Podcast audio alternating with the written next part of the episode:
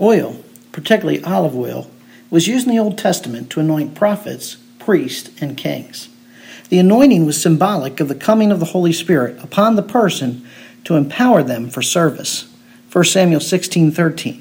Samuel took the horn of oil and anointed him in the midst of his brothers. And the Spirit of the Lord came mightily upon David from that day forward. When Jesus came, he came as prophet, priest, and king. In order to serve in such roles, Jesus needed to be anointed with the Holy Spirit. This anointing occurred at his baptism. Acts 10:38. You know of Jesus of Nazareth how God anointed him with the Holy Spirit. Matthew 3:16. After being baptized, Jesus came up immediately from the water.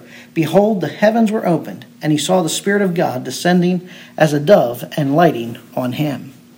That Jesus came as prophet, priest, and king indicate that he is indeed the Christ or Messiah. The title Christ or Messiah means the anointed one.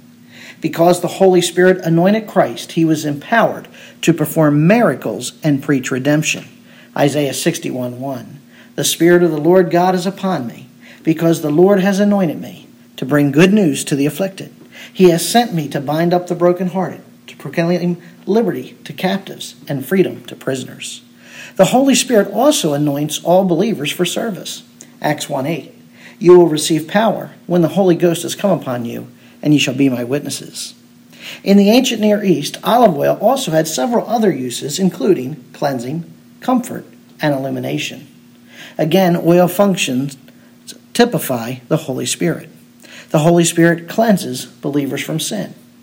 Titus 3 5. We are saved by the washing of regeneration and renewing by the Holy Spirit. The Holy Spirit provides comfort. John 14 26.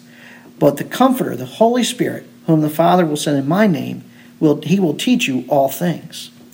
And the Holy Spirit illuminates the Scriptures, enabling believers to understand the Scriptures. Ephesians 1:17.